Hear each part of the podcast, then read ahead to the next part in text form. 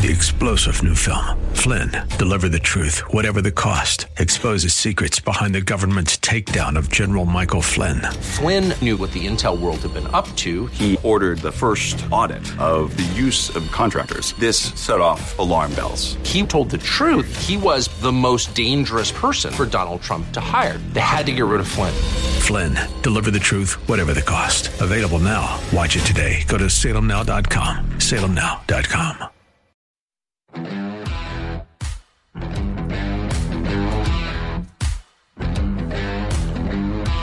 Sometimes gibberish pays off. The President of the United States and his Vice President uh, have been speaking in it for three years now, maybe you noticed. Sometimes it's referred to as a word salad, and sometimes it can get you an award.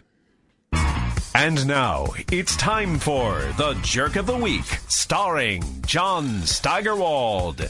Well, Ibram X. Kendi has become king of the race hustlers. He created a foundation at Boston University to study the evils of racism, and seven employees complained that it was poorly run, and now there's an investigation going on to find out what happened to $40 million. Ibram has a documentary coming out on Netflix that you shouldn't fail to miss. It's called Stamped from the Beginning, and he showed up to speak at a screening. That I, I don't think uh, white uh, people worldwide have really reckoned with how much their own personal identity is shaped by constructions of whiteness, and and how much um, that construction of whiteness uh, prevents uh, white people from uh, connecting to humanity. In other words, uh, recognizing that uh, when you when you recognize that you are part and parcel of humanity. In other words, you're not over humanity, right? it, it allows you to really be able to connect to people who don't look like you, who have kinky hair, who have dark skin, uh, and to see yourself in them. And it's whiteness that prevents that, right? And, and when you're not able to see yourself uh, in other human beings, that creates all sorts of problems. Um, but not just societal problems, personal problems uh, that that I think hopefully this this this film and this work will will liberate those folks from. So I, I think it's this liberate it's liberating all the way around, right? It, it you know I think it, will liberate you know really all of us because uh, you know we've all been told a lie about ourselves and other people. Ooh. Mm. Did you hear the woman gasp at his brilliance? Uh, I don't know. I was really, really liberated by that. I, I, just wonder if in his Netflix special that I'm not going to fail to miss, uh, if he talks at all about blackness, because whiteness he seems to know everything about. But anyway, uh, the woman who gasped there, she's really going to be impressed when she finds out that Ibram X. Kendi is the AM 1250 The Answer Jerk of the Week. And when we come back, gun sales are through the roof. There are still 16 shopping days until Christmas, too. Who's buying them and what kind are they buying and why? And in our second half hour, a close look at the Biden family grift. Stick around.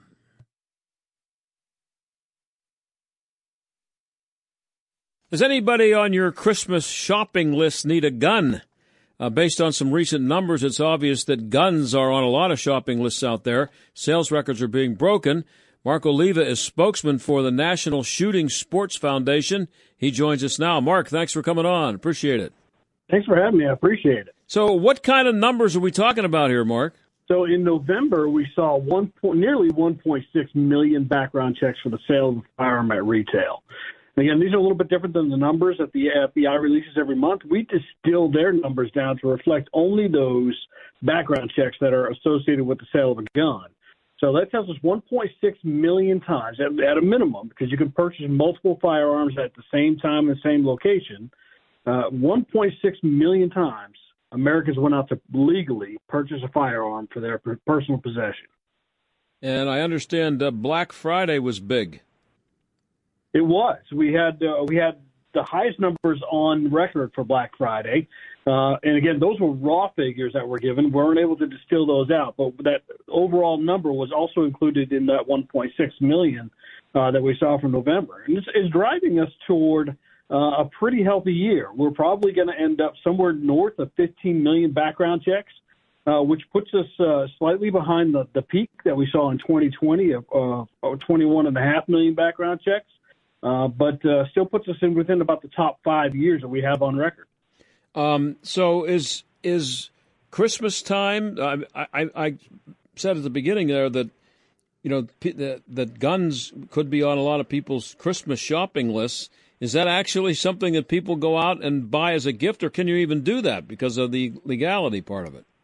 Sure, there there are ways to do it as a gift. We always recommend that anyone wanting to purchase a firearm for somebody uh, as a gift that they should go out and get a gift card because uh-huh. there are the the issues of uh, signing that 4473 form from the ATF that you have to attest that you are the true intended recipient of the firearm, uh, and then passing the background check with the FBI as well. So we always recommend that you uh, maybe get a gift card or get a gift uh, receipt. That way they can go in and, and do all the paperwork themselves. Uh, but it is a popular thing for people to buy uh, firearms during during this time of year. First, there's the sales. We see a lot of sales coming around. We saw that obviously as the week leading up to Black Friday. We work with our retailers to actually spread those sales out throughout the week so we don't overwhelm the FBI's National Instant Criminal Background Check System, or NICS. Uh, and then uh, those sales will continue uh, typically through the holiday season. Uh, but on top of that, you also have uh, this is the hunting season for many. Uh, there are still people who are out hunting for ducks. They're going to be hunting for, uh, you know, for finishing up their deer seasons. Uh, you know, and we will start to see as people start getting focused again as the new year comes around, back into turkey season again. Uh, so we're still seeing people buying firearms for those purposes too on top of all of this, John, we also see that people are continuing to buy firearms for concerns about their personal safety, mm-hmm. uh, and we can tell that by the number of by what type of firearm you're buying. And any given year, and this year is no exception, over half the firearms that are sold are handguns. And we start to look at what type of gun people buy, we can kind of tell what their use is. When you buy a rifle, you could use that for recreational target shooting. Use that for hunting. You can use that for uh, home self defense. The same thing with a shotgun. But when you buy a handgun, with very rare exception, handguns aren't used for hunting. They're either used for self defense or they're used for recreational target shooting. So this year, again, when we're still seeing elevated numbers, over a million background checks for 52 months consecutive, we're seeing that people are still very concerned for their personal safety. So, um, but who's buying these handguns? Yeah, so what we're seeing is across the board that it no longer looks people like people like me. And I'm a middle-aged white guy living in the suburbs of Washington D.C. But today's gun owner doesn't necessarily look like me. We saw in 2020 and in 2021 when we had the surge on people buying guns that there were uh, increased numbers of minorities. We saw a 42% increase of, of Hispanic Americans. We saw four, uh, 40. I'm sorry, we saw a 42% increase of Asian Americans. We saw a 47% increase of Hispanic Americans, and we saw a 58% increase of African Americans uh, buying handguns. We also saw overwhelming numbers of women going out and buying handguns. So I try to remind people today's gun owner doesn't necessarily look like me anymore. And it's becoming harder and harder for those people who oppose gun ownership to put gun owners into a neat little box because we don't fit that box anymore.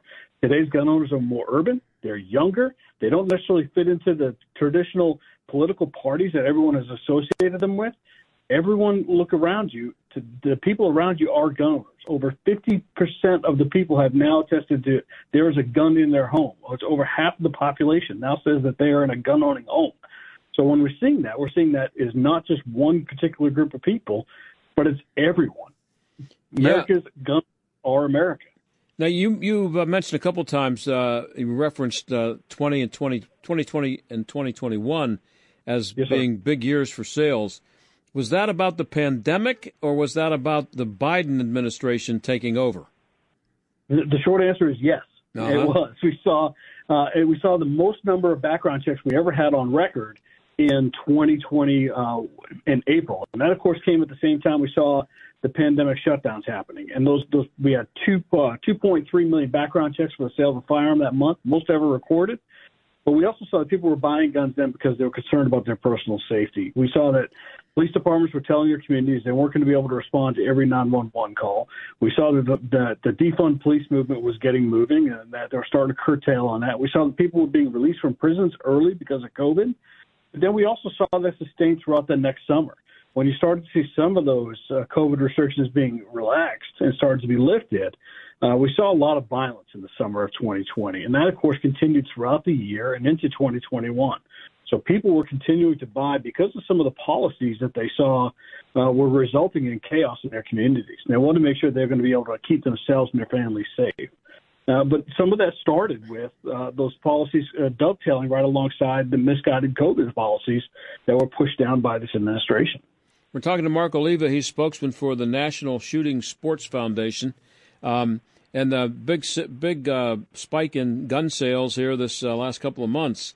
Um, so, uh, are these mostly people who are who are buying these guns? are they mostly people who already own guns and are adding to their existing collection, or are you able to tell that there are a lot of first-time buyers here, and more so, so than in the past? Yeah, in the surveys that we did in 2020 and 2021, we saw that there were about 30, 34% or so of people who were buying guns were buying guns for the very first time. And that was about 10% higher than we'd seen any given year. Uh, so it was telling us that there were more people who were brand new to gun ownership who were coming out to ask questions. And we also saw that in the number of uh, classes that people were signing up, learning how to use and store their firearms safely, learning how to be able to put it into action, how to safely take it out of action, and how to use that uh, firearm in a safe, and responsible, and manner. So we saw that there was an increased appetite for people to uh, exercise their Second Amendment rights for the very first time in those years. We're seeing that number start to come down just a little bit, just as we see the overall numbers coming down, but we're still seeing a, a, a pretty good steady number of first time gun buyers. Now, looking at these numbers, uh, Mark, uh, I, I'm, I'm sure there are people out there who will say, boy, that means a lot of people are going to be getting shot now illegally because yeah. all these people yeah. own the guns. I, am guessing there's not a uh, correlation between the uh, rise in gun ownership or gun purchases by private individuals and the amount of crime being committed on the streets by those people. Yeah, so I, I remind people when you're purchasing a firearm legally, uh, and of course we we need to make sure we're talking about legal firearm mm-hmm. sales you're talking about a, a pretty good investment. Your average handgun is going to start running about $500 and can run upwards into 2,500 to $5,000, depending on the model of handgun you want to buy. Um, that's not an insignificant uh, investment for anybody to make. So when you're talking about the money it takes to get one, the hurdles that you have to overcome in some states, in, in California, there's still a 10 day waiting period. You have to pass background checks some states you have to submit fingerprints. You have to undergo a, a, a qualification test uh, by your state to be allowed to exercise your your Second Amendment rights. These are significant hurdles to to uh, what is a civil liberty. And people, over, you know, trying to get through that process to do that aren't the same kind of people who are going to go out and commit a crime. These are the people who are willing to put themselves through that rigor to be able to exercise their rights. They're not the ones out committing crime. Right. What we see overwhelmingly, and the FBI's uniform crime reports and the Bureau of Justice Statistics reports have borne this out, that people who overwhelmingly are using the guns in the in the commission of a crime are already people who are criminals themselves. We are mm-hmm. seeing repeat offenders. 90% of the people who are been caught using a firearm in a crime, according to Bureau of Justice Statistics, are people who illegally obtained that firearm. They're not people who obtained it in an illegal manner. That means they went out and they stole it, they they traded it on the black market, or it's been you know swapped from hand to hand, and, and as we see in many uh, gang cases. Yeah, we had a case here just uh, in the last week or so. I think the kid was 17 years old. He had um, he had somehow um, made it known that he wanted to shoot up a high school, and they caught him with an AK 47, and they sent him home with his mother because they don't have any space in the detention, you know, the juvenile detention here. Um, yeah, and, and that, that brings up a real good point because when we start talking about criminal misuse of firearms, so mm-hmm. we start talking about people who are using a firearm illegally, you, you have to be 18 years old. Federal right. law requires 18 years old to be able to lawfully, legally and lawfully possess a firearm. And if that individual is making threats against a school, that's illegal use of a firearm, especially if it's a 17 year old unsupervised right. by an adult. And they sent him so, home with his mother. And that's what the other part of the equation is, is we have prosecutors who are unwilling to apply the law and hold those individuals responsible. They're turning them back out into the street with nothing more than just a slap on the wrist. So we have a problem is not of the laws. We have the laws we need. We have an unwillingness and uh, to apply the law as it's written. Here's the problem I have, though, uh, Mark, uh, with this. This story came out a week or so ago and I every time I see a story like this, I, I notice that there's not nearly enough attention paid to where the kid got the gun. And my question is, maybe you know the answer to this. Um, in a situation like this, and just in general, the cops catch this kid with an AK-47. Okay, they know he didn't get it legally. How uh, how much of a priority is put on finding out where the gun came from? and how how hard do they work to try to find that out, or and do yeah, they do they it? Actually, or is it hard enough?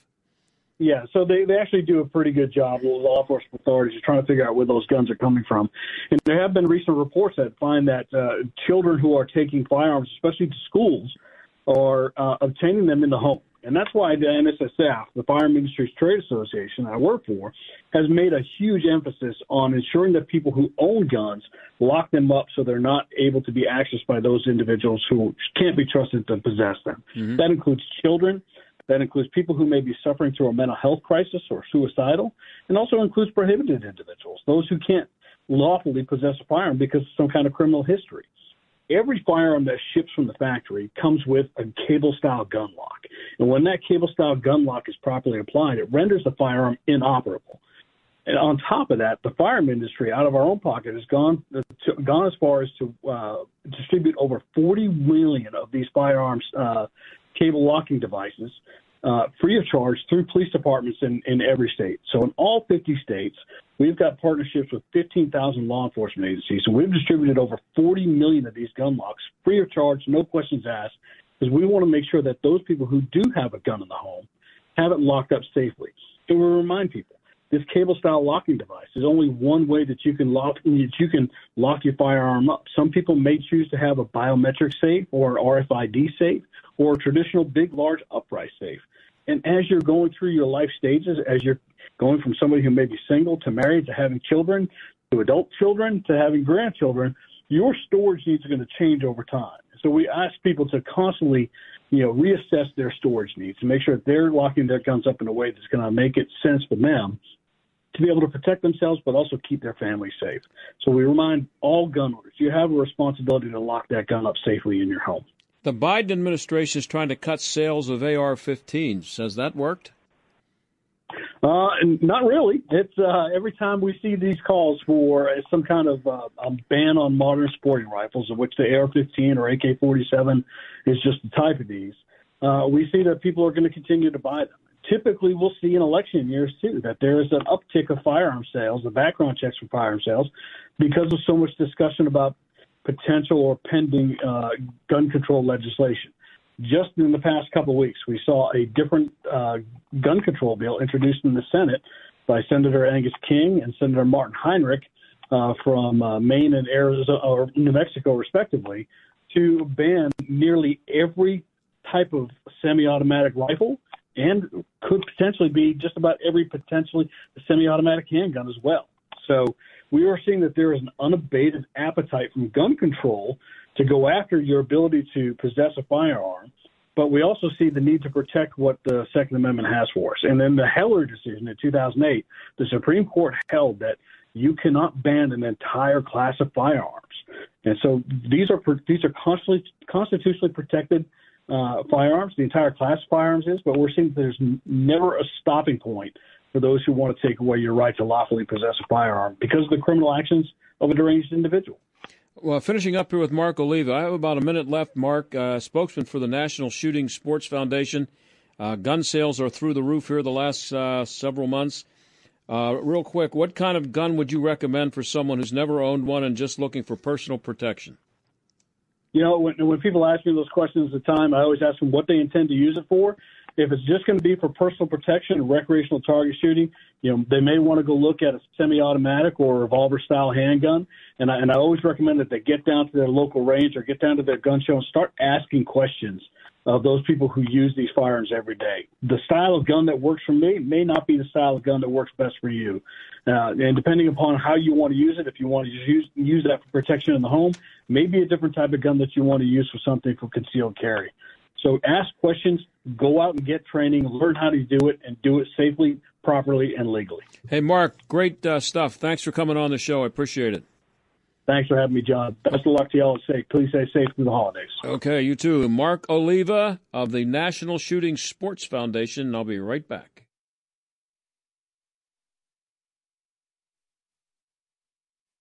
Yesterday wasn't a really good day for Hunter Biden. The Justice Department filed a new uh, filed new criminal charges against him uh, and accused him of not paying 1.4 million dollars in taxes. That makes it not a good day, I guess, for the Biden family.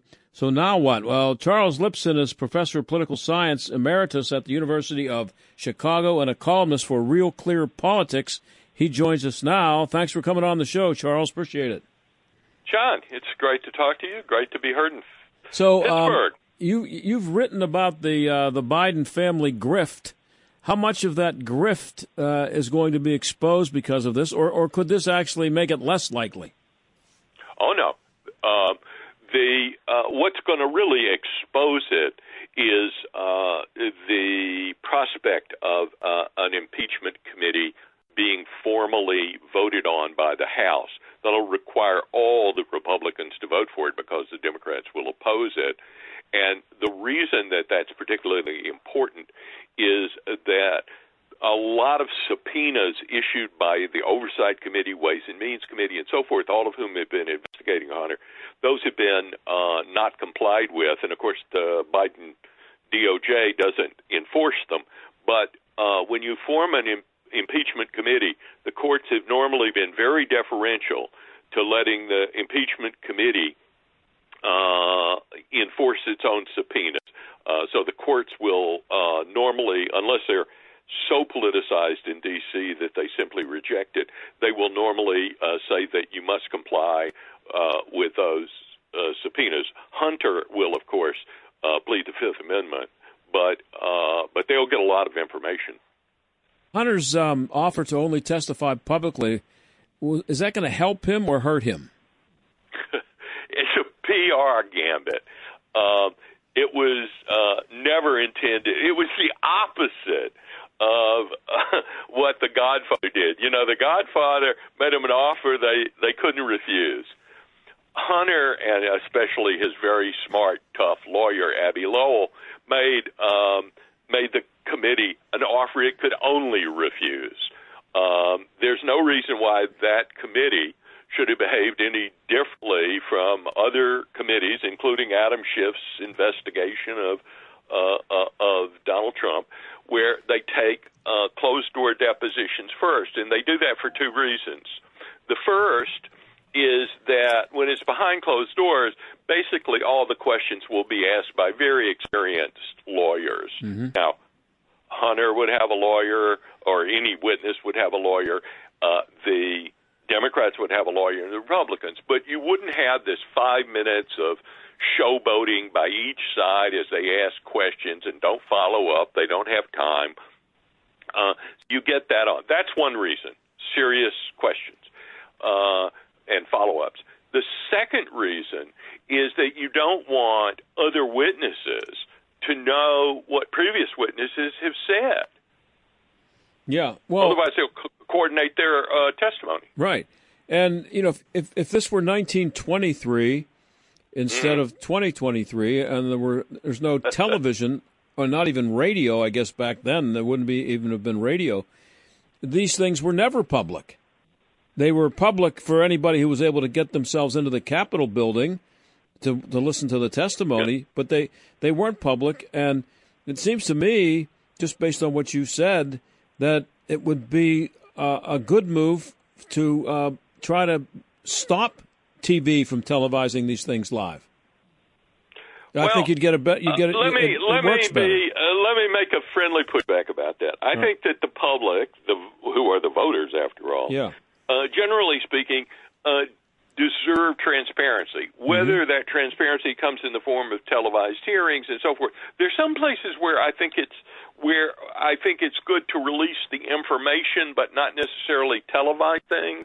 And back in the 1920s, of course, newspapers could uh, report things Yeah, uh, yeah. always. And I think ultimately, when they finished um, deposing the witnesses and are ready, I think it's appropriate to have uh, Hunter come in and uh, testify if he, um, if by that point he he is not just invoking the Fifth Amendment. Now, the courts have ruled in the context of uh, the impeachment investigations of uh, Donald Trump that you can't say uh, I have a reason not to appear like executive privilege Mm-hmm. and I won't appear at all.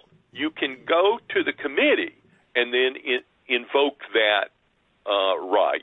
And so you could go to the committee and invoke uh, the right to uh, uh, to avoid self-incrimination. But if you had done that privately, I think it's wrong to then hold a public hearing to make the person say that. I think that's just designed to humiliate. And by doing the deposition, you also um, the people who are doing the questioning on both sides, um, when they go to the public hearing, they are armed with the answers that they got from the deposition, so they can Absolutely. so they can ask the people to clarify in public what they said in private. Right, and they will have followed up on what was said. That, um, if um, um, witness A uh, says something different from witness B, they may ask witness C, or they'll look at documents. By the way, documents are also very important here. Uh, for example, Joe Biden uh, paid cash for his house. Now, people do that uh, if they have a lot of money, but uh, uh, you know we don't know where the cash came from, and a lot of the. Uh, I think that it's very important to recognize that Hunter Biden is not a public official. Joe Biden is. Uh, The corruption surrounding Hunter Biden, as it is gradually being proven, um, is only important politically if it it's only important to me politically if it involves Joe Biden in some way. Right. And there have and there are three ways it can involve him. Okay? Mm-hmm. Um, did he know what his family was doing? Did he know about the sketchy family uh, activities and the grift and the income that was coming in uh, from all of this? I think the answer to that is obvious. He has denied it, but I think the answer is obvious. The second one is what did Joe Biden do to aid those activities? And I think we know a fair amount about that because we know that Joe Biden was quite willing to phone in, for example, to uh, to meetings that Hunter held, and often after Joe phoned in, there were big uh, checks that were written to Hunter. Uh, and I should uh, add to that that there are um, that the committee has now found a lot of emails in which Joe Biden used an alias to communicate with Hunter's business partners, and we need to know what was in those emails. I don't see any reason why those shouldn't be completely released to the public. Um, and some newspapers, like the New York Post, would look into it. The New York Times would ignore it. And in fact, I would say that if the New York Times and Washington Post begin to get on the case, that's your signal that the Democratic establishment wants a different candidate. And the party's and then over, The yeah. third, the third point is did Joe benefit financially? And of course, if he did, then uh, that's just absolutely devastating. Well, um, what's your reaction when you hear someone in the media or another Democrat? I know it's kind of the same thing, but uh, I call them the the mediacrats. Um, wh- what do you think when you hear them say there's no evidence of any wrongdoing by Joe? at this point here today. Are they correct when they say that? No, no, no, no, no. Well, I mean, Uh, I mean, uh, when I say evidence, I mean uh, proven facts. Well, look, there's not enough proof to uh, uh, vote for impeachment. Uh, uh, let's be clear: impeachment. You can be impeached uh, by the House. Uh, got to be Trump was. convicted, though. Yeah. You, to be convicted in the Senate, you need, uh, uh, a, you know, you you need more evidence.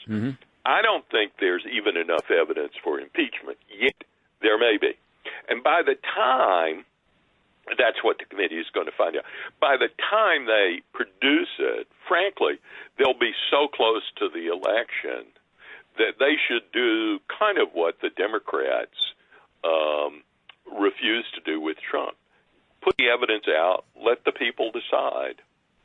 Uh, not their elected representatives. Don't uh, if you're within a few months. By the way, I think all the prosecutions of of Trump so close to the election are just dreadful, and they're dreadful for the exact reason that the Justice Department uh, doesn't permit indictments so close to the election.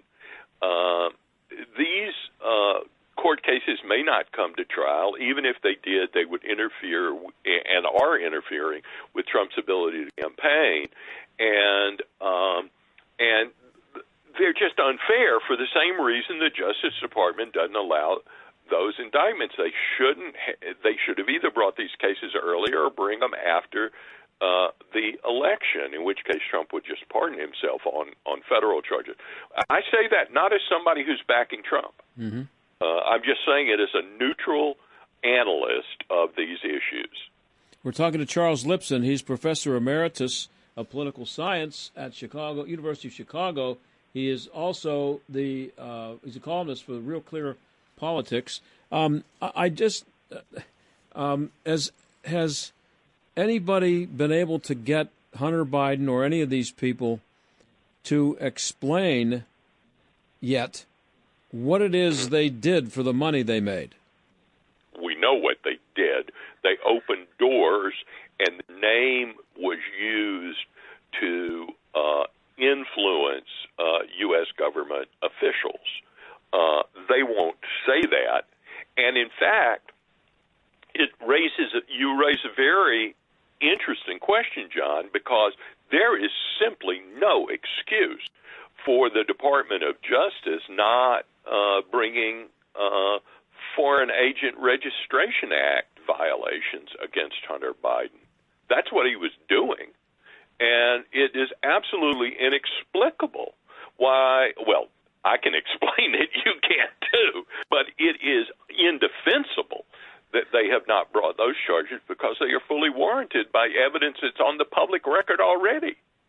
Yeah, but it's it's been explained to someone. Anybody with a brain can see what's going on. But it's a, a, you have people who are supposed to be smart, working in the media, and again working for the Democrats, who I'm sure they'll go, they'll be on the air tonight somewhere saying there's no evidence whatsoever showing that any wrongdoing by Joe Biden or that he benefited. I don't know if I am able to get uh, a million dollars for my granddaughter. I'd say I benefited from that because my grand Well, my granddaughter now has a million dollars. point. That's a great point. Um, if you're over 80 years old, all your money's going to your family anyway. If you've got enough to live on in the way you want to live, Right. it's all going to just be in your will. Uh, and so, what you're doing, if you can divert income uh, to other family members, then fine. Uh, the but the problem then becomes political. If you're trying to say, uh, uh, for example, if maybe that Hunter diverted that money, not Joe, to the granddaughter, Mm-hmm. and so you know that's what um, they will claim. It's an interesting point. Yeah, but Hunter actually. Hunter was only able to do that because he used Joe's name, and um, I, is that is that okay? not for me. No, I don't think not so for either. you. Yeah, But uh, but again, the issue is really going to be whether or not any of this rises to the level of impeachment.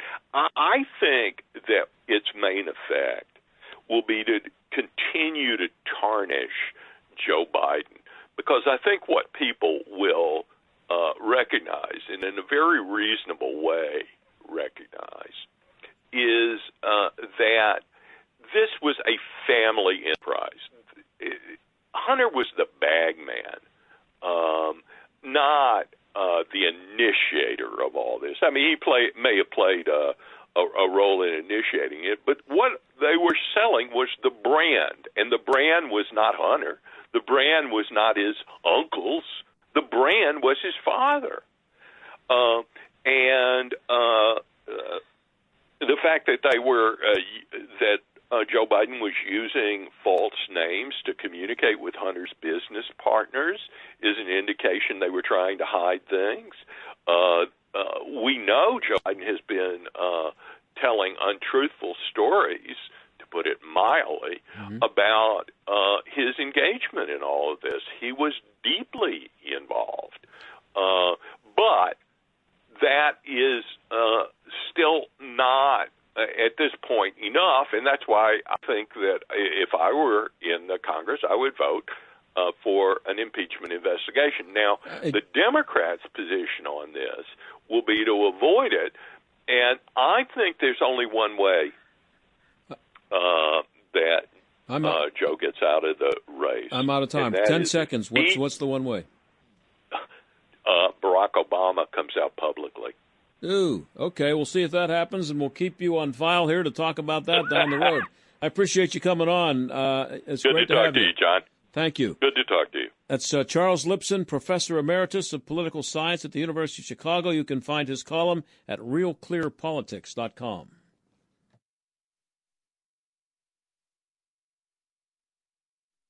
So I came across a poll that make it might make you, if you uh, run into uh, uh, well your grandkids or if you if your kids are at home, you might want to start asking them what they're being taught. Just it would be interesting to just ask kids who are you know fourth, fifth, sixth, seventh, eighth grade kids, what are they teaching you about George Washington? Just tell me what do you know about George Washington? First of all, some of them might not know who he is, which is kind of scary. But Rasmussen did a did a poll, and um, this is what they came up with, among other things. But this there was a poll about statues being removed. Democratic voters are more evenly divided. 40% of Democrats approve of removing monuments to Washington. 40%. Now, keep in mind that probably 98% of teachers are Democrats. Um, 21% who strongly approve of doing it. Uh, 40, 40% of Democrats want to tear down statues of George Washington, but when you get to the younger Democrats, just 31% of voters under 40. That you know 40 is not a kid. You're pretty you're you know that's I don't know, you got you could have high school age kids at 40. 31% of voters under 40 have a very favorable impression of Washington. What would you aside from the slavery thing, what would they possibly be teaching people uh, that's wrong, you know, that's for them not to like George Washington? Is wooden teeth? What is it? 44% of under 40 voters at least somewhat approve of removing monuments to George Washington. 44% of people under 40, not under 20 or under 16, because they, you know, they're idiots and you know they don't know anything about anything, as my dad used to tell me when I was that age. This is under 40 voters. 44% of them think it's okay uh, to remove a statue of George Washington. I don't know. Just ask your kids about it over the holidays. See what kind of answer you get. I'll talk to you on Monday. Three star general Michael J. Flynn, head of the Pentagon Intelligence Agency, knew all the government's dirty secrets. He was one of the most respected generals in the military. Flynn knew what the intel world had been up to, he understood its funding. He ordered the first audit of the use of contractors. This set off alarm bells. The explosive new documentary, Flynn, Deliver the Truth, Whatever the Cost, uncovers the facts behind this scandal. Flynn told the truth. He was the most dangerous person for Donald Trump to hire. I find out the worst enemy that I'm going to face in my life is right here in America. They took my assessment and they wanted me to change it. And I was like, I'm not changing it. They had to get rid of Flynn. With in depth interviews, archival footage, and never before seen personal records of the man behind the headlines. I just felt like I was drowning. Flynn, deliver the truth, whatever the cost. Available now. Watch it today. Go to salemnow.com. Salemnow.com.